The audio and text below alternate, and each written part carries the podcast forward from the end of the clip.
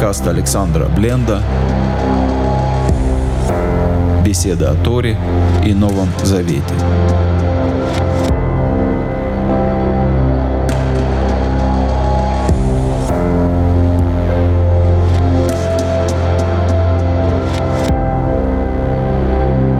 Я хотел взять такую тему, ну, как бы так сказать, острую.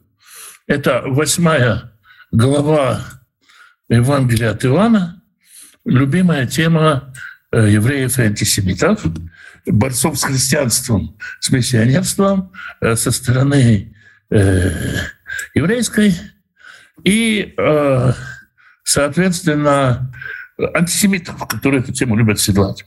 Это такой достаточно большой кусок. Ну, давай мы его прочитаем, сколько можем, мы его разберем. Сначала весь кусок. Давай. Тогда сказал Ишуа к уверовавшим в него иудеям. Я сначала читаю в синодальном переводе просто весь кусок. «Если прибудете в слове моем, то вы истинно мои ученики, и познаете истину, и истина сделает вас свободными». Ему отвечали, «Мы, семя Авраамова, и не были рабами никому никогда. Как же ты говоришь, сделайтесь свободными?» Иисус отвечал им, Ишуа отвечал им, «Истина, истина говорю вам, всякий делающий грех есть раб греха, но раб не пребывает в доме вечно, сын пребывает вечно». Итак, если сын освободит вас, то истинно свободны будете. Знаю, что вы семя Абрамова, однако вы ищете убить меня, потому что слово мое не вмещается в вас. Я говорю, что видел у отца моего, а вы делаете то, что видели у отца вашего. Сказали ему в ответ, отец наш есть Авраам. Ишуа сказал, если бы вы были дети Авраама, то дела Авраама вы делали бы. А теперь ищите убить меня, человека, сказавшего вам истину, который слышал от Бога. Авраам этого не делал. Вы делаете дела отца вашего. На это сказали ему, мы от не от любодеяния рождены. Одного отца имеем, Бога. Ишуа сказал им, если бы Бог был отец ваш, то вы любили бы меня, потому что я от Бога шел и пришел.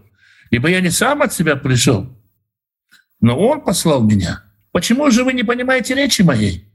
Потому что не можете слышать слова моего. Ваш отец — дьявол, и вы хотите исполнять похоти отца вашего. Он был человека-убийца от начала и не устоял в истине, ибо в нем нет истины. Когда говорит он ложь, говорит свое, ибо он лжец и отец лжи. А как истину говорю вам, то не верите мне. Кто из вас обличит, обличит меня в неправде? Если же говорю истину, почему не верите мне? Кто от Бога, тот слушает слова Божьи. Вы потому не слушаете, что вы не от Бога. Ну, можно на этом остановиться, наверное. Да? Достаточно страшный и, на первый взгляд, текст. Во-первых, текст такой страшный. Во-вторых, не очень понятно, э, какая связь вопросов и ответов.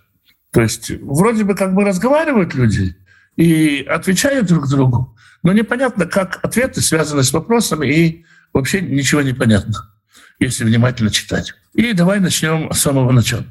Ишуа говорит э, с 31 стиха, тогда Ишуа сказал к уверовавшим в Него иудеям. По тексту к тем, кто только-только в Него поверил.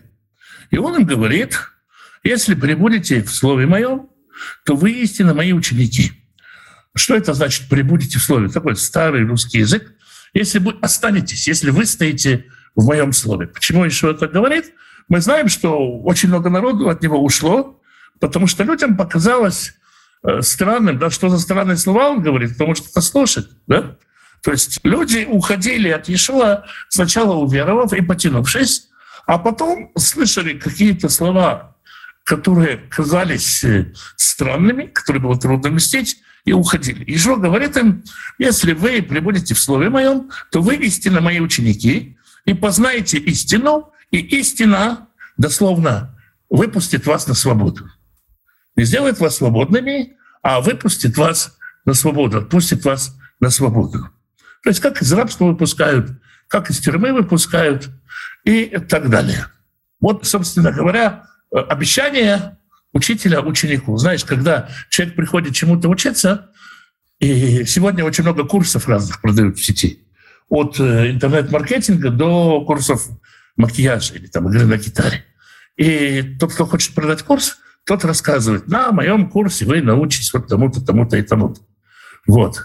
И если человек скажет, ты научишься, скажем, щелкать пальцами по клавишам. Ну, скажу, пальцами по клавишам я и так щелкаю. В чем тут проблема?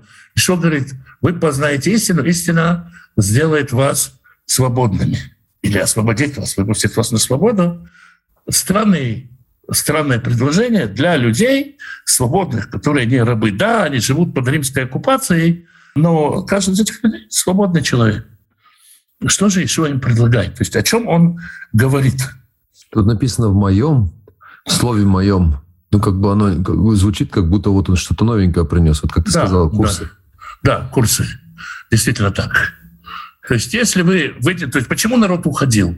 Потому что это было что-то новое, что невозможно слышать. Ну вот, например, про «пить кровь мою, есть плоть мою». Да? Народ не выдержал и ушел просто после таких слов. Страшно, но это понятно. А как истина выпустить на свободу?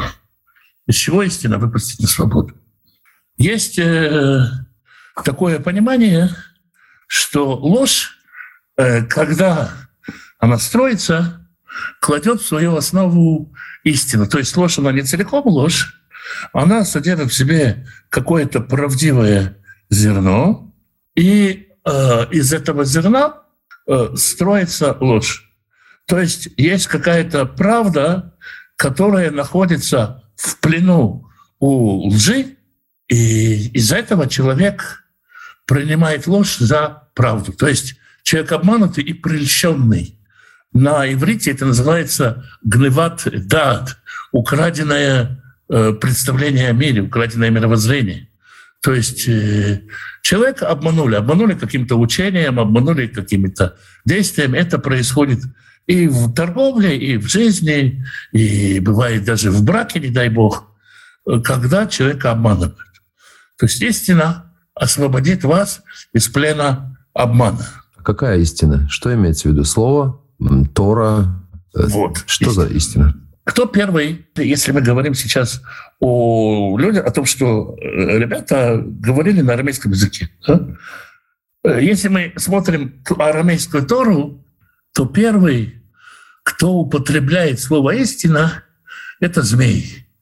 Приходит и первую фразу, которую он говорит, змей. «Истина ли, — сказал Бог, — не кушайте от деревьев саду». То есть первый, кто употребляет слово «истина» в, в арамейском переводе Танаха, в том, который был расскажен в то время, это змей. Ну и, в общем-то, он и на иврите говорит «авки».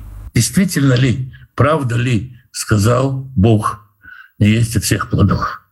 По традиции, по еврейскому миропониманию, Ева, Хава связалась со змеем, там были какие-то отношения, ну, э, э, в него, змей посеял в нее что-то, образно говоря.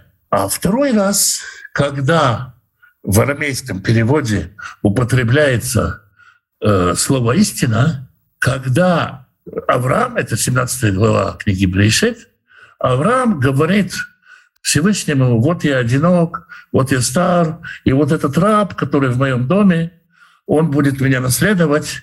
И Всевышний говорит ему, там, жену свою называй Сарай, называй Сара, ибо истина, она тебе родит сына.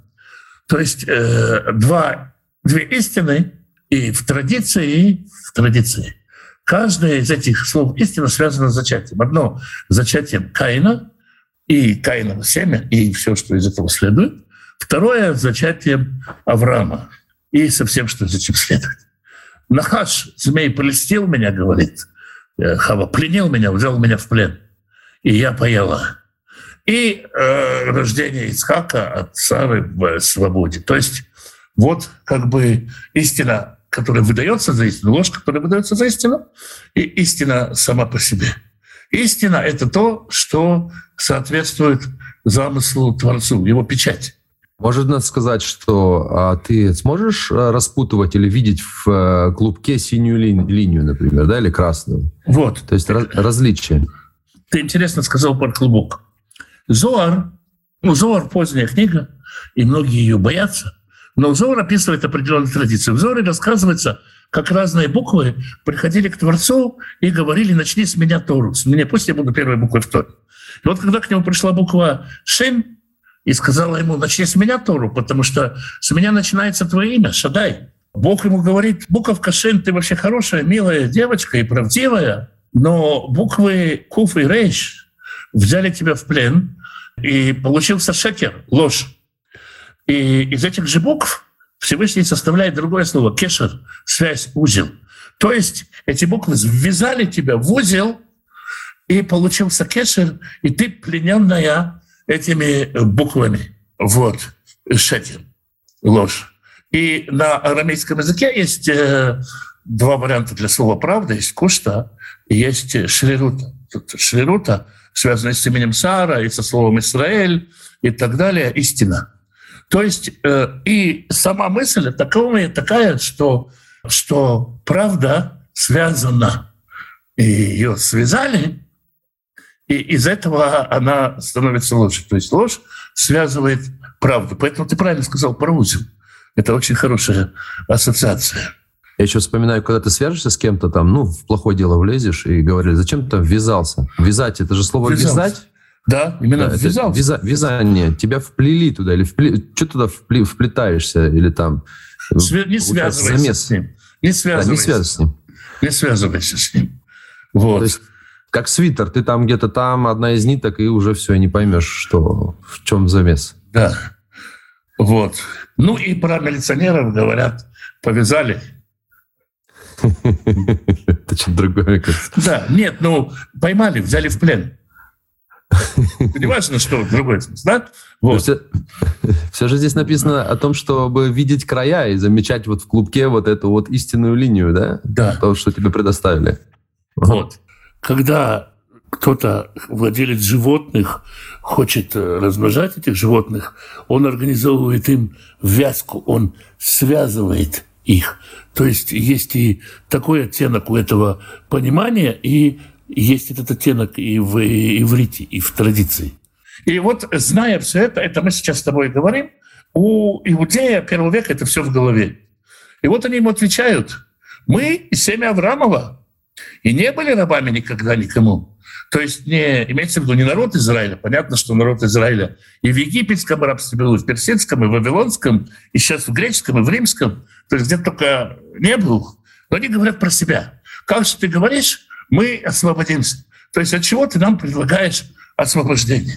И тут понятно, во-первых, понятно, почему Авраам, да, потому что Авраам — это истина-истина. Вот Мидраш рассказывает об Аврааме.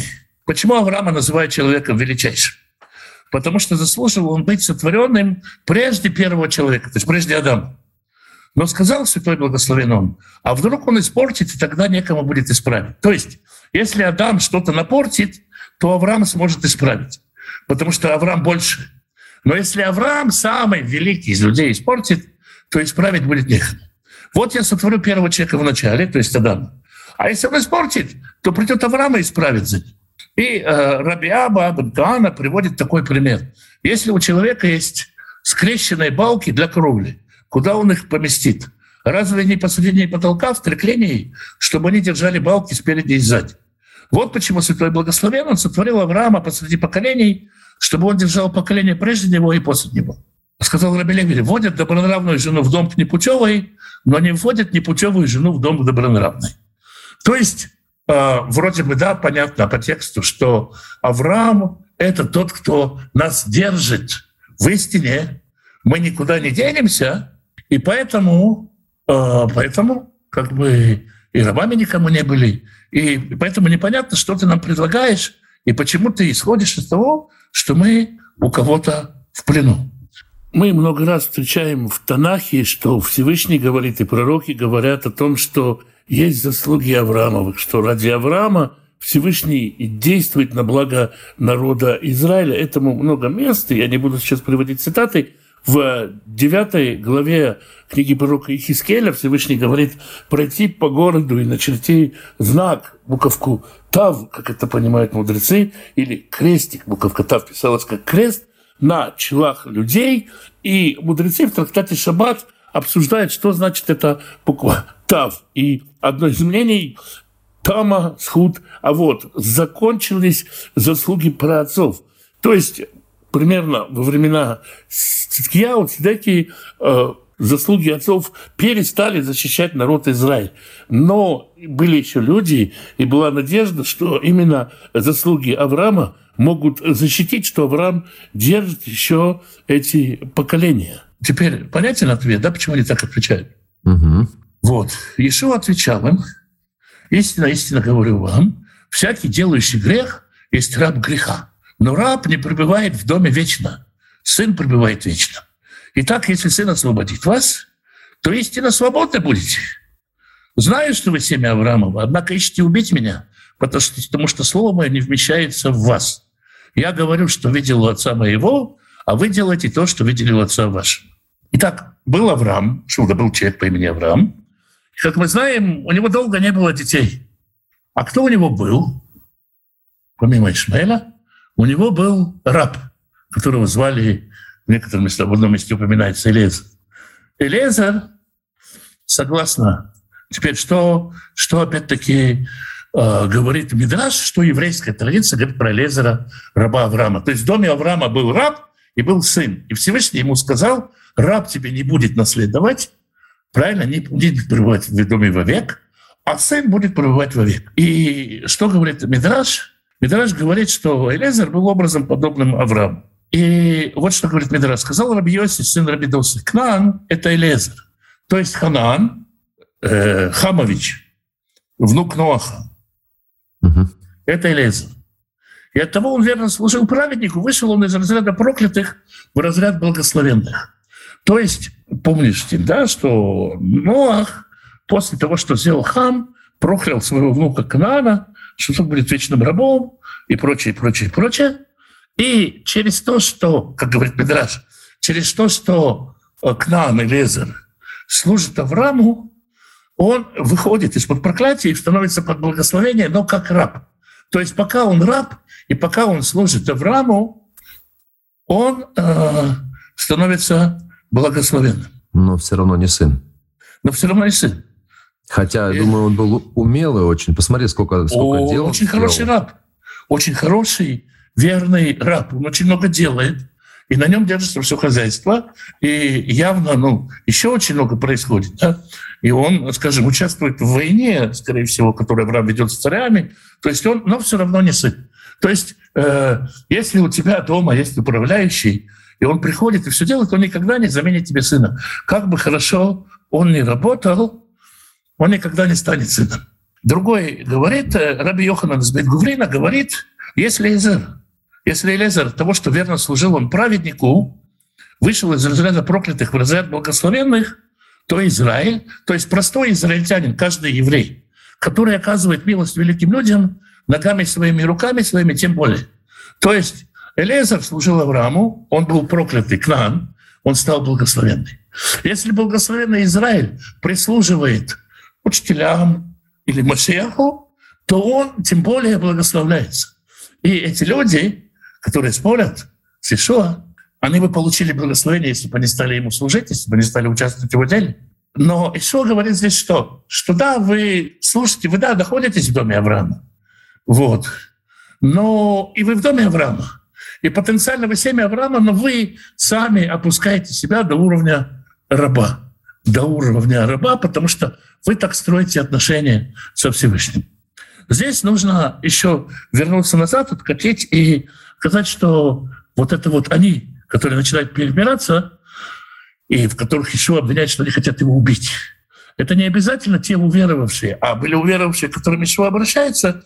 Есть иудеи, которые тут мешаются вокруг, потому что те, кто в него уверовали, точно не хотели его убить.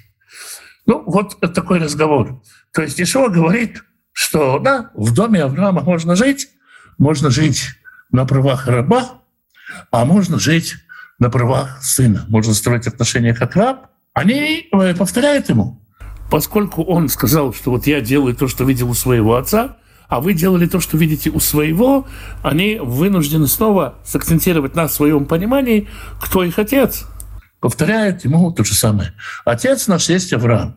В иврите есть ну, понятие «отец», оно очень широкое. То есть отец, понятно, что биологический отец, но отец тот, кто наставляет, направляет, и тот, чьи дела мы наследуем. Потому что, например, когда Давид слышит притчу, которую пророк Натан ему рассказывает, он говорит, сын смерти тот человек.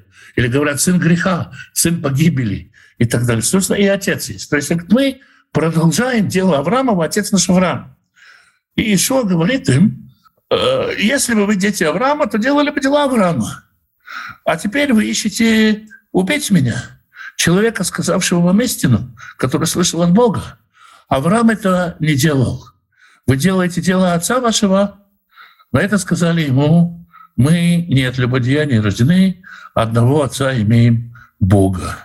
Нет, прелюбодеяние, ну, это может быть связано и с тем, что прелюбодеяние — это метафора на идолопоклонство, и поэтому мы не поклонялись никогда другим богам, мы не родились в рамках э, какого-то э, культа, поэтому мы имеем одного отца, и в том смысле, что мы не язычники, не идолопоклонники, поэтому мы имеем одного отца. Одного отца с кем? У нас тот же отец, что и у тебя. Мы здесь не мамзеры. Алекс, мне складывается впечатление, что они немножко не доходят, о чем вообще речь идет. Да, ну, да. То есть... Они не понимают, о чем идет речь. Это в Евангелии от Иоанна это завсегдашняя история, что Ишуа что-то говорит, и его не понимают. Это не понимает Никодим, который говорит, как такое может быть, или как человек может родиться, будучи стар. Его не понимает самарянка, которая говорит о том, что водопровод не проведи домой, по сути, да, она говорит. Вот. Причем интересно, если вы вспомнили самарянку, когда самарянка говорит, ты похож на нашего патриарха Якова, ты такой же крутой, как наш патриарх Яков, он ее не поправляет и не говорит, слушай, женщина, ты вообще не потомок Якова, вы сюда понаехавшие. То есть Ишуа не крючкотворец. Если здесь он говорит о происхождении, значит, это важно. Так он говорит, что Авраам, Авраам, что делал Авраам? Авраам, наоборот, шел и рассказывал истину людям. То есть Авраам был носителем истины на земле, и, разумеется, не убивал никого.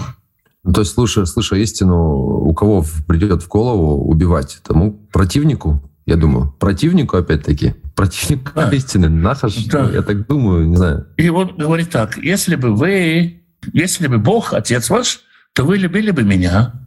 То есть это, это понятно, это общий мотив у Иоанна, что, естественно, когда ты от Бога, ты любишь все Божье. Потому что я от Бога и шел и пришел. Ибо я не сам от себя пришел, но Он послал от меня. Почему вы не понимаете речи моей? Вопрос. Почему вы не понимаете то, что я говорю?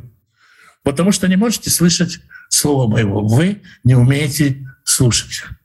Есть очень интересная параллель к этому, опять-таки связанная с Абрамом. Когда Всевышний обращается к Ноху, к Ною, то написано, Ноах был праведен в глазах, э, был праведен в своем поколении, он обрел милость в глазах Божьих, и Всевышний говорил с Ноахом. Про Авраама вообще ничего не сказано. Сказано, вот был Авраам, и Всевышний сказал ему, лех, леха, иди себе. Комментаторы говорят, и Мидраши в традиции говорит, один из подходов, что это голос, который всегда звучал по всей земле. Это был Батколь, голос, который мог слышать любой, но услышал только Авраам. Есть, конечно, много мидрашей о детстве Авраама, о том, как он нашел единого Бога, как он разбивал статуи в магазине своего отца. Есть и такие мидрашей, но есть традиция, которая говорит, что он, может, в силу вот такого своего детства, может, в силу чего-то еще, был единственным, кто его услышал. Точно так же, как сейчас исходит голос постоянно, который говорит, вернитесь, вернитесь ко мне, то есть, ну, возвращайтесь и раскайтесь, да, то есть покаяния. Э, что это значит? Что Всевышний через свое творение, через свои различные проявления призывает человека последовать за ним. Авраам тот, кто услышал, может быть, в своей вариации какой-то. Здесь еще говорит, вы не можете меня слышать. Я рассказываю истину, которую слышал от Бога, вы не можете меня услышать. Вы почему меня не понимаете? Не потому, что вы тупые, а потому, что вы глухие. Как было в пословице, самый глухой тот, который не хочет слышать, да? да. Закрытый, закрытый. Да. А злобившийся брат, брат больше неприступного города, да? В Мишлях написано. Да, да. Закрытый. Угу. Вот. И тут дальше 44 стих. Он, 44 стих, очень интересный стих. Чем он интересен? Тем, что его э, правильно не переводят. Нет, никаких э, сенсаций с отцовством тут нет. Но вот что здесь э, написано. Э, вы от отца дьявола. То есть вы не от дьявола, нет. Вы от его папы. Или вы от того же папы, что и дьявол. Если дословно читать, тут э, здесь два раза упоминается папа дьявола.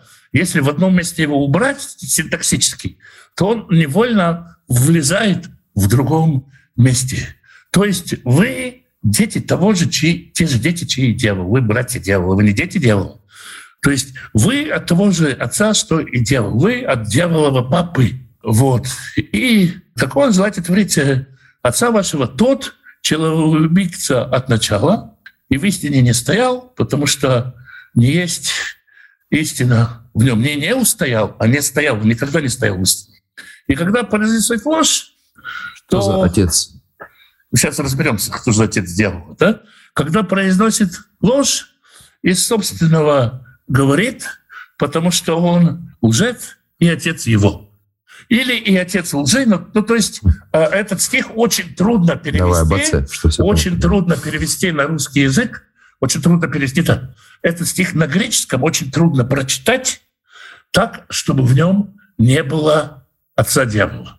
То есть есть дьявол, есть его папа какой-то. А можно сказать, от тебя тем же попахивает, что от того, которое сделал зло, и от вас попахивает, потому что вы исполняете похоти свои и делаете свое и так далее. Можно сказать, Можно. что попахивает или с той же стороны? Ну, тут все-таки, э, все-таки как бы здесь генетика тест на отцовство. Они же говорят, там, наш отец Авраам, наш отец Бог. То есть, и он а. говорит про дьявола. По папиного дьявола папу даже, да? И о чем можно, о чем, о чем вообще здесь, что здесь можно сказать? Опять-таки, возвращаясь к истории с Хавой, был змей, который породил Каина, согласно традиции. Когда Тора говорит, и после спустя 130 лет Адам родил Шета, да, по образу своему подобию своему, Тора говорит, э, э, Медраж, Медраж говорит, Медраж Перки Драбелеза, древний Медраж, говорит, из этого мы выводим, что Каин не был от семени Адама, не был по образу и подобию Адама. То есть есть Каин, который противник Авеля, противник всего человеческого, и есть змей, который его отец. Дьявол здесь противник, здесь это Каин. Почему такое может быть? Потому что, скажем, про Иосифа сказано, что он дьявол Эсава, что он противник Эсава, личный, персональный дьявол Эсава. Мидраш Раба говорит о Юсефе «стано шель Эсав», личный сатан Эсава. То есть сатан — это противник. Каин — это противник Авеля. Таким образом, как бы Иешуа говорит, вы от Каина. И делаете, как, э, как он поступал, как змей, человека-убийца. Так же и вы поступаете. То есть, скорее всего, здесь намек на Каин. Тут можно сказать, подождите, подождите, подождите, Каин и все его потомство, Каин, понятно, погибели при потопе. Есть, конечно, опять-таки Мидраж про потомка Каина, Ламеха, который стал ни много ни мало ангелом смерти. Он однажды на охоте по ошибке убил таки Каина и стал ангелом смерти. Но если отложить в сторону этот Мидраж, последнее из поколения э, Каина, да, это там были Иваль, Иваль, Тувалькаин и Наама. Это четвертая глава книги Берешит или Бытие, 20, 21, 22 стихи. Там заканчивается список потомков Каина. Это последнее в списке родословной Каина. Что вот эти имена Иваль, Иваль, Тувалькаин, кого они напоминают? Эвеля. Авеля. То есть Каин, как бы э, потомки Каина, как бы стали восполнять Эвелева в себе, в своих именах. И у них была дочка, которую звали Наама. Тоже последняя сказано. Охота Тавалькаина, сестра Тавалькаина, Наама. Тора говорит. Зачем нам это рассказывают? Какая разница, как звали его сестру, если они все погибают? А э, если посмотреть на имена, то э, Наама означает приятное, комфортное, милое, удобное. И это очень подходит имени Ноах. То же самое переводится. Поэтому, э, традиция говорит, что Ноах был женат на Наме, сестре Каина, и таким образом человечество после Ноаха является и потомками Каина по женской линии. То есть Каин живет в человечестве через Нааму. И можно сказать, как остались Яцерара, Яцератов, вот эти два начала остались, и можно проявиться как Каин, можно проявиться как Хам и Кнан, который Кнан э, удерживался от проклятия, потому что не стал творить дела отца своего, да? Но параллель-то такая, да, то есть здесь может быть намек на э, Каин, на то, собственно говоря, что ты слышишь, что ты умеешь слушать, что тебе открывается. Всевышний говорил с Каином и увещевал Каина. Всевышний пытался остановить Каина от того, чтобы Каин совершил то, что совершил, и Каин его не услышал. Каин первым выбрал убийство как решение своей, можно сказать, богословской проблемы.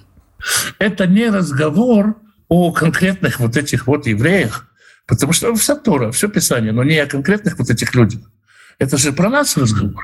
Да? То есть если у нас вот это Каиново семя, Каиново начало, которое хочет поступать по нашим похотям и готово убить тот, того, кто скажет нам правду. Это можно сказать, что не зло, а противовесность, или вот этот Гегенштан по-немецки, как будто про а, перевес на тагере с других весов. Да, противовес, да. противовес, да. Ложь. Противовес. Опять-таки ложь.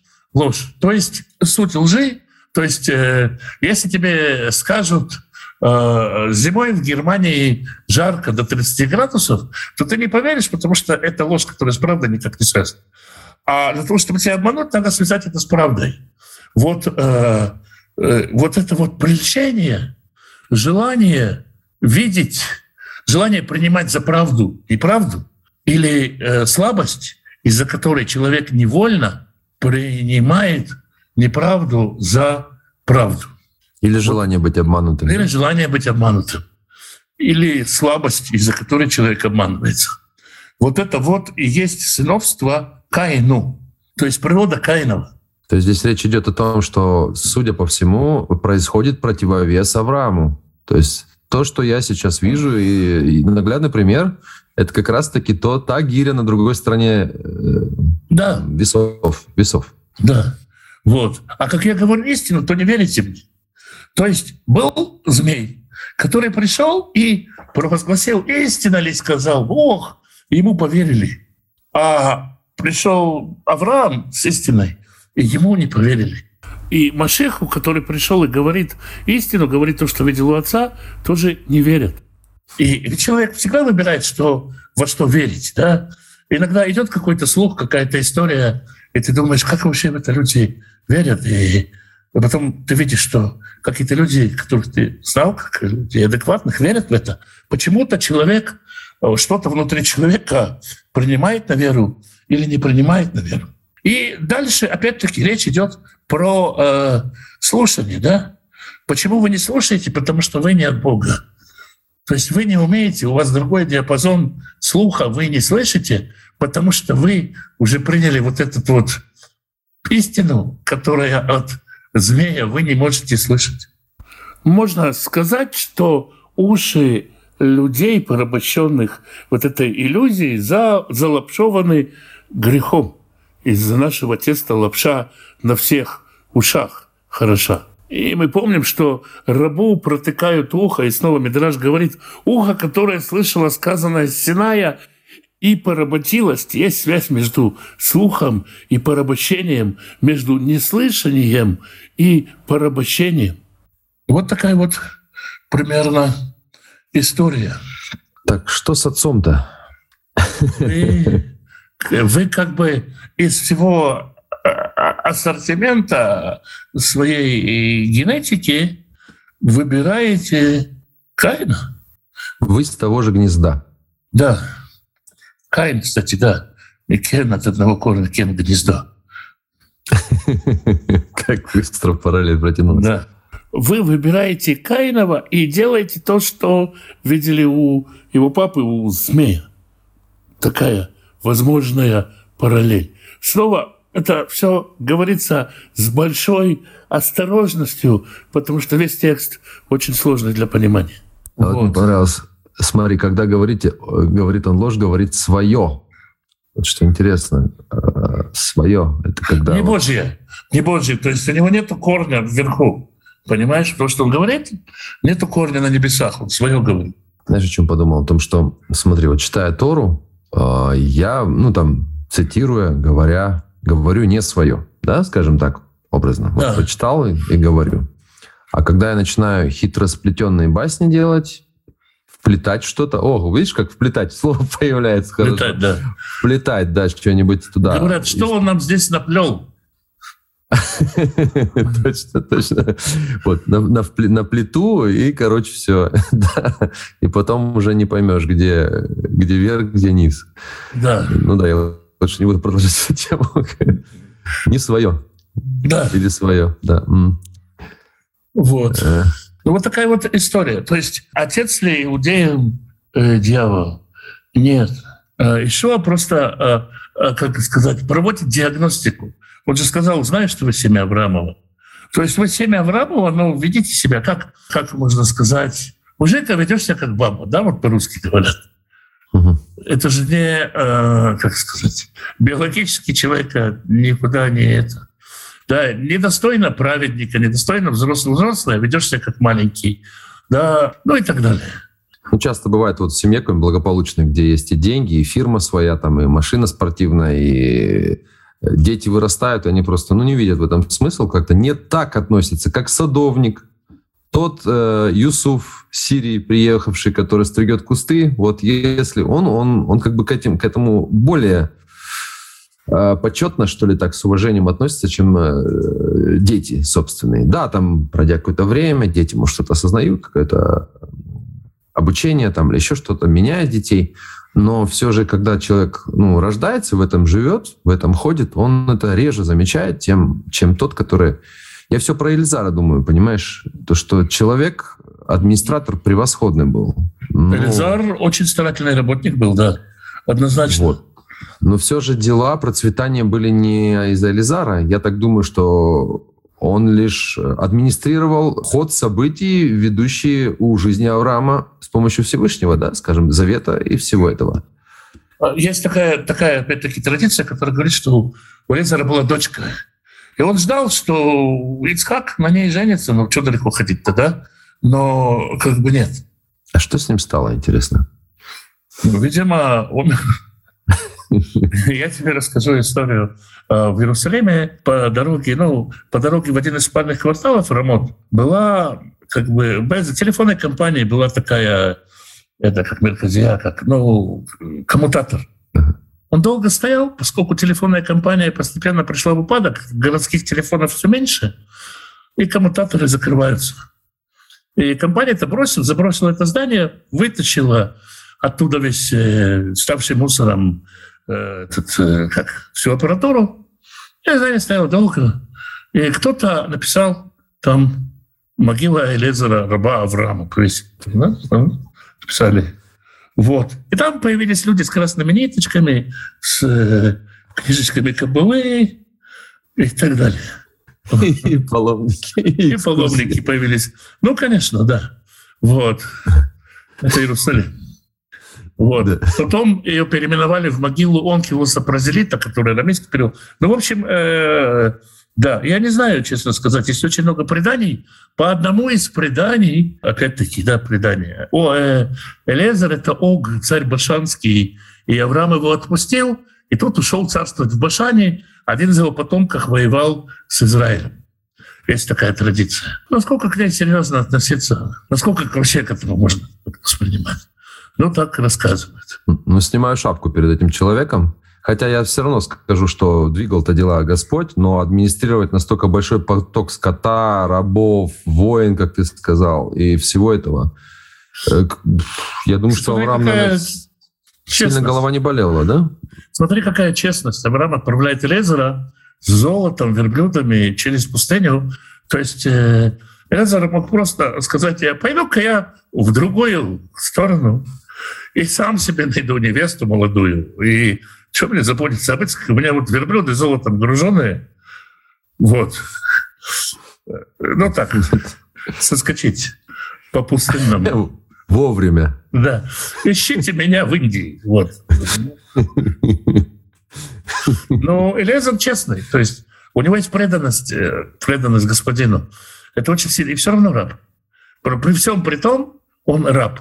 А Ицхак, который только родился, еще совсем ничего не сделал, только мамкину грудь сосет, он уже сын. Вот э, какое дело-то.